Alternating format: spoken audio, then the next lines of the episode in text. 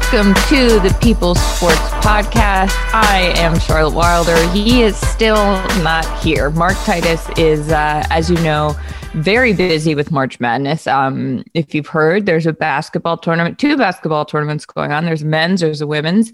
Um, and if I sound a little funny, it's because I've got a toothpick in my mouth. And I'm wondering if I can become like a toothpick guy, you know, someone who's always just like roaming around. I feel like people, you know, I'm going to take it. It's very hard to talk with this in actually. Um, I feel like people who, you know, just sort of constantly have a toothpick in their mouth look really cool. It's like an effortless thing. It's like, you know, it's like smoking a cigarette, but it's not going to kill you. There's an effortless situation to it. And I think my whole life, I've really just wanted to be effortlessly cool. And then, you know, I eat pizza and half of it ends up on my sweatshirt. But anyway, um, today is the first Monday after what I think is probably the best weekend in sports every year. Um, March Madness began and I just love it. I honestly, and, I, am going to be honest with you guys, like obviously, you know, Mark's whole thing is college basketball, but it's someone whose whole thing is not college basketball. Um, I forget every year how obsessed with March Madness I get, but um, think that it was, you know, 12 hours straight on the couch every day. Um, and I get a little too into my bracket. I'm going to be honest with you guys. It's a, it's embarrassing. This week I will turn 32 and I still get very upset when my bracket is busted, which happens every year. And I talked about this last week with um, on the pod with Ben, but I filled out a bracket in like the silliest way possible this year. I chose reasons that had nothing to do with basketball. And okay, this is, I'm going to get heated talking about this, but listen, I did this to protect myself. I was self selecting out before I could be pushed out by my own bad choices. I was like, look, I'm going to make the most ridiculous choices. I said Georgetown was going to go win the championship. I said, um, what who did I have win? I had Drexel beating Illinois. Um, I had you know things like that where it was using logic, like oh well, I've heard of Drexel before, so I'll choose them, or like I got weirdly invested in Arkansas because I think it's funny that it's spelled with an S at the end of the word. Stuff like that that is not a way you should ever fill out a bracket if you're hoping to, I don't know, win your bracket pool. But my reasoning was that whenever I try to fill out a bracket, it's it's a disaster. And I get really upset because I was trying. You know, it's like I lost and I did my best and I still lost, that feels bad. So I figured if I do my worst and I still lose, I won't care and and here's the thing though. I also i also filled out a bracket um seriously like in a trying manner. I tried very hard anyway even though i said i wouldn't. So i had two brackets going. I had a silly one and a serious one um, my silly one was out on Saturday, I think it was, because Georgetown lost. So that was just like all up in smoke, even though Arkansas is doing pretty well. Um, also, Oral Roberts just decided to be the Cinderella story, which I don't love. I don't like Oral Roberts. I'm going to be honest. Like, they have some creepy policies. Um, they are not nice to gay people, as my research has shown me. Um, I think that it is a stupid name for a school. It would even be a bad name for toothpaste, but it's a bad name for school. No offense if any of you went there. Um, but I, which is upsetting because, you know, I love a good upset. And it was about as good of an upset as get. What? It was 15 seed versus two seed. They upseed, they, they upseeded them. They unseated them it's hard when I talk to myself and there's no one to correct me. So, um, you know, producer Kat and Social West, they're there are our shadow listeners today. They're on the Zoom with me, but I'm the one talking. So if I say something just like really stupid, I don't know, chat me or tell us to stop and I'll do it again. Um, anyway, so you know, that happens. And the reason that this is upsetting to me is one, because my serious bracket, which I filled out, it was mostly chalk picks. It was, I'm going to be honest. Um, Thank you. Kat just messaged me and said I'm doing great. it's very kind of you.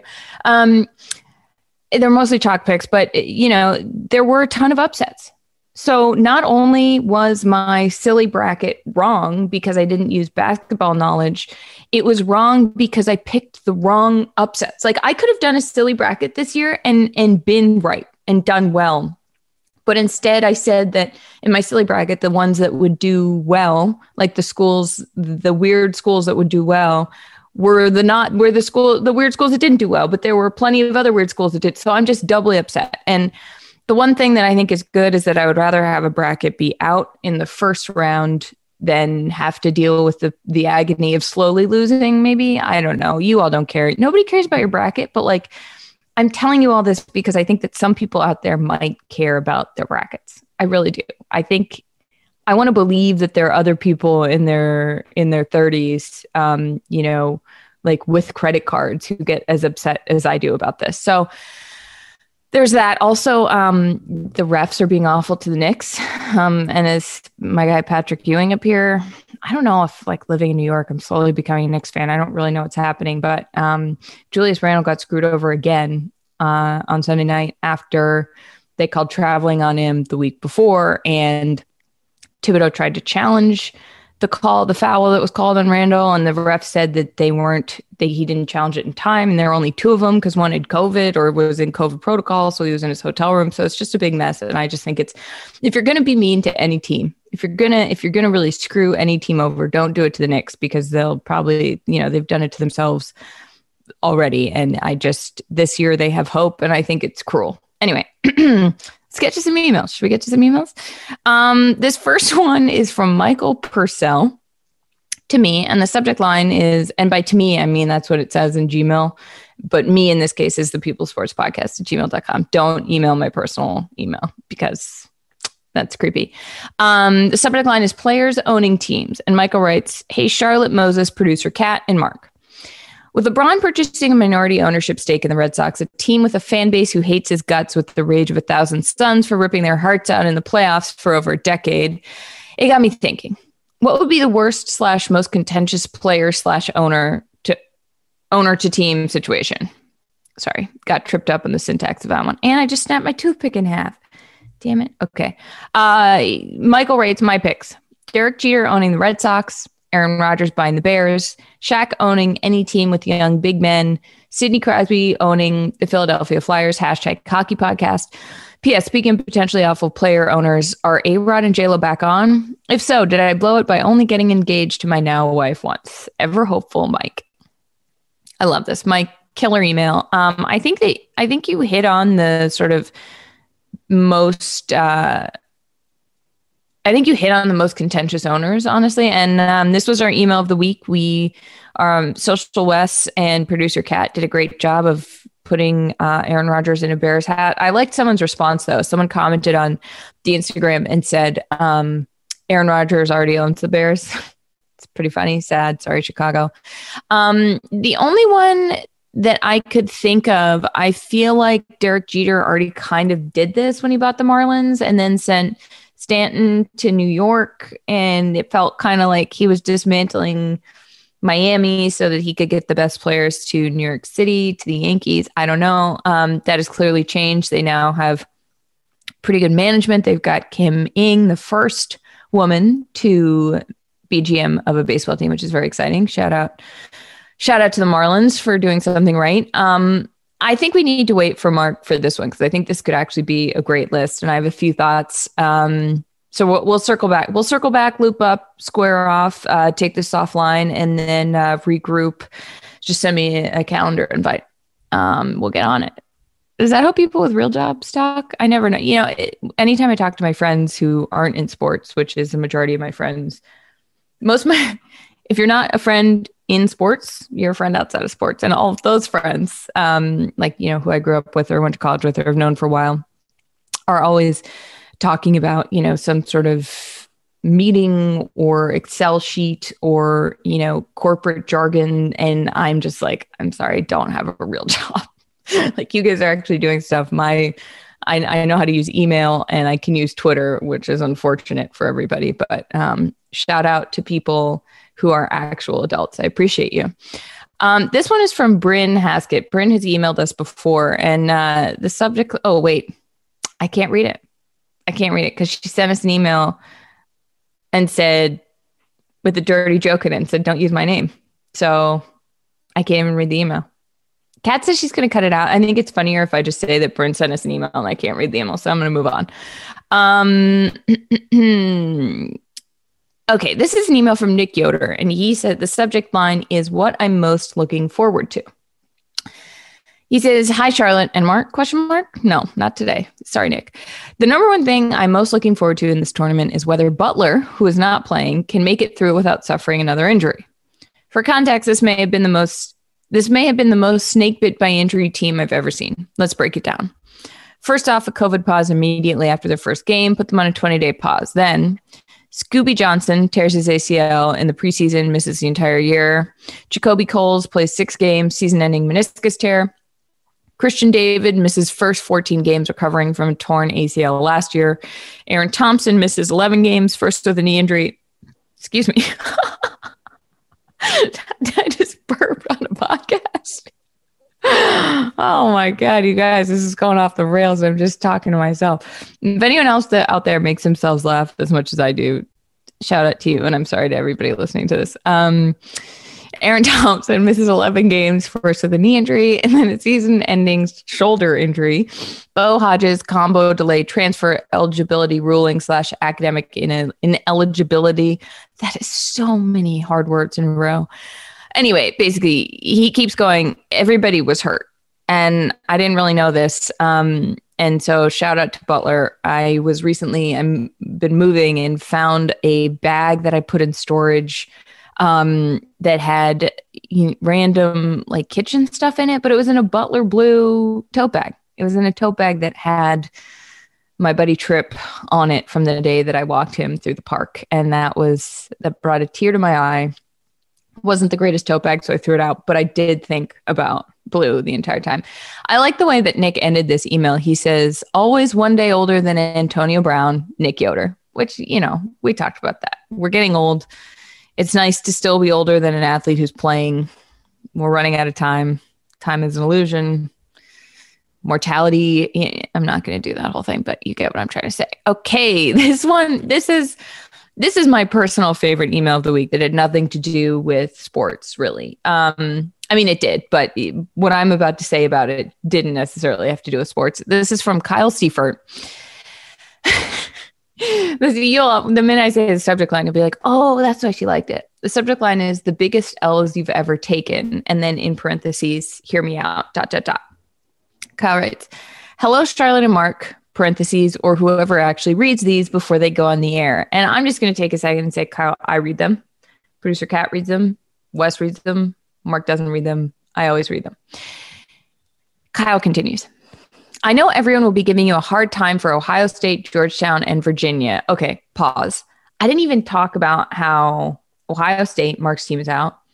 UVA, my team is out. Georgetown, the team that I got weirdly obsessed with for no reason, is out. It was a tough weekend. It was a really tough weekend. Um, and I don't really want to dwell on that, which is why I didn't talk about it. But now we're going to go back into this email. Kyle writes, um, he says, I know everyone will be giving you a hard time, and I will too. That was a massive L for both of you. Thank you, Kyle. Thank you for that. Um, but I also wanted to take a moment to show empathy. Ah, oh, that's a rare thing on the internet. Let's see where this goes. It's happened to me too. In 2016, I had Michigan State winning, only for them to immediately lose to 15 seed Middle Tennessee. Oh, that was rough. I remember that. Kyle says, it's not just sports either. We've all taken massive L's when it comes to having a great certainty bordering on arrogance, only for it to immediately blow up in the funniest way possible. And so I thought it might be an interesting subject for listeners to send in their most wrong, wrongest predictions they've ever made, slash their personal biggest L's. L's for people like my mom, even though she, I don't think she listens to this podcast, but L's is losses.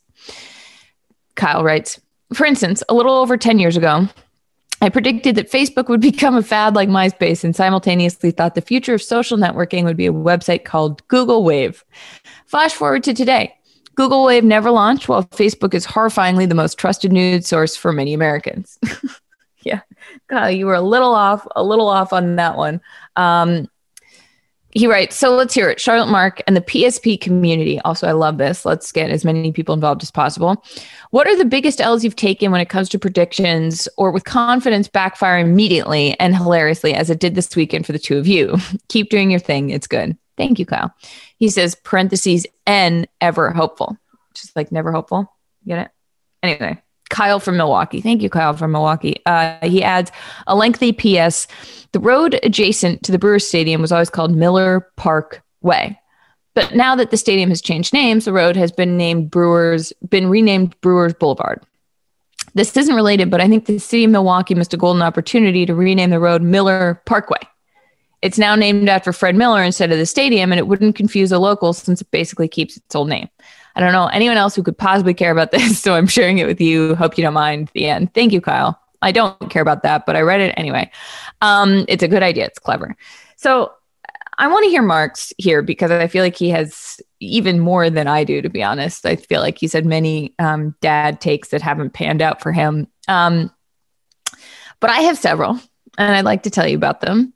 Um, my biggest one, this is wildly embarrassing now, and this didn't backfire in a funny way, but it's just like the most wrong I've ever been, which is um, last February, right before COVID got really bad in New York. I had a few friends over to um, my Brooklyn apartment. We were sitting around and um, they were talking about how they're like, I think this, I think this virus could be really bad. And I was like, oh, I don't know. I think, you know, I think we'll be okay. I think we'll, I think it'll be under control. And um, they were talking about an episode of The Daily that Michael Barbaro on the New York Times had put out, talking to someone about just how bad it could get, which in retrospect, what he was talking about was better than what it ended up being. But I got, I got mad. I was like, guys, I was like, that is fear mongering. They are just trying to get, they're trying to get downloads for the podcast. They're overreacting. Like, we're, it's going to be fine. And it wasn't. And I haven't said that publicly because, I mean, you know, the minute it became clear that it was really bad, I got on board and I was like, we all got to stay home. This is terrible. Um, but there was about a two day period there where I was like, we're going to be fine, which I think is just wishful thinking. But I think, um, I think the biggest L's I've taken really, you know, in terms of conviction, um, really do have to do with technology. I feel like I must have had some, you know, that like, I don't know, Michelle Branch was going to be the biggest superstar the world had ever seen, and that didn't really pan out. But um, I, one of mine is that I didn't want an iPhone when they initially came out because um, also this just makes it clear that I've always been a dad or a luddite or like whatever you want to call it, you know, an old person. You know, I'm I'm in my my teens. I don't know when when did the iPhone come out? Whatever. I was just like I remember I remember telling people I was like, look, I just want to keep my music and my phone separate. I don't want to be on my phone all the time. Like I'm going to have a phone for a phone. I'm going to have my iPod for my music. Um, and I honestly still kind of stand by that. Uh, I think that was a, I think that was a wise thing to say because now I just stare at my phone all day, every day. Um, I also, though, didn't want an iPhone because I liked that my Blackberry had keys. I could feel where the keypad was so that I didn't have to look at it, so that I could text my friends under the desk in college and a professor wouldn't see. So I also still kind of stand by that one. You ever try to text on an iPhone without looking? It's much harder. I could write. I could have written. I could have written Moby Dick on my BlackBerry, and eh, instead, if I tried to do that on my iPhone now, it's it's just it becomes a different language because there's so many typos. Anyway, I also said that I would never. this one's really going to come back to bite me. I said that I would never join Twitter because I didn't want to feel the need to tell people what I was doing all the time. So let that sink in for a second. I distinctly remember being at a family dinner in the summer and my aunt being like, "Have you guys seen this thing that's called Twitter? Like, what's going on?" And I was like, "Oh, not for me." Like, well, I, literally, I, I remember saying, "Like, what am I supposed to do? Like, tweet, I'm having dinner." Like, who cares? You know, I don't want to be programmed to share what I'm doing every second of every day. And like, what? I really, I think I own myself the most on that one um, because there is a period of my life using social media where I was on there way too much. I tweeted way too much. I Instagram started way too much. I shared way too much. Um, and I think that if this last year has taught me anything, it's that I have really pulled back from, you know, being too online. I'm still too online, but like a little less online than I was, or like a little less need to share every picture of every meal that I eat. And it's felt really nice. Um, you know, to each to each her own. We all we all have choices about the way we use technology, but that was mine. My my my worst and most cell phoning take was that I would never join Twitter. So, um, oh, also I thought Segways would be huge. Shout out mall cops. Um, you know, I think that's all we've got for this week. Um, please send us emails. I know it's not as fun to send us emails when you can't roast Mark because he's not here, but he will, as of right now, be back Wednesday. Um, if he's not, it's because he's doing really important stuff and you're just stuck with me again. But I think he'll be back. I think he'll be back. We've got a lot to catch up on. Um, I don't know how hard to roast him about Ohio State yet, but he looked pretty sad on the live stream that Titus and Tate did. So maybe I'll take it easy. Um, yeah, send us send us emails. Please email email in uh, the People Sports Podcast at gmail.com to tell us your worst losses. I would love to know what other people's worst opinions are. And I'm going to think of more of mine because I know that I, I mean, my entire life has been like saying things with conviction and then turning out to be entirely wrong. Um, so do that. Also follow us um, at People Sports on Twitter, at the People Sports Podcast on Instagram. Um, let me know if you like hearing me talk to myself because, you know, I could do this every day. There'll be a new PSP every day that's just Charlotte talking to herself, and every once in a while, Mark will pop up. I'm kidding, unless you guys want it, in which case it's more content. Um, all right, stay ever hopeful. Love you guys. Um, I almost said talk to you soon, but I guess it's talk at you soon.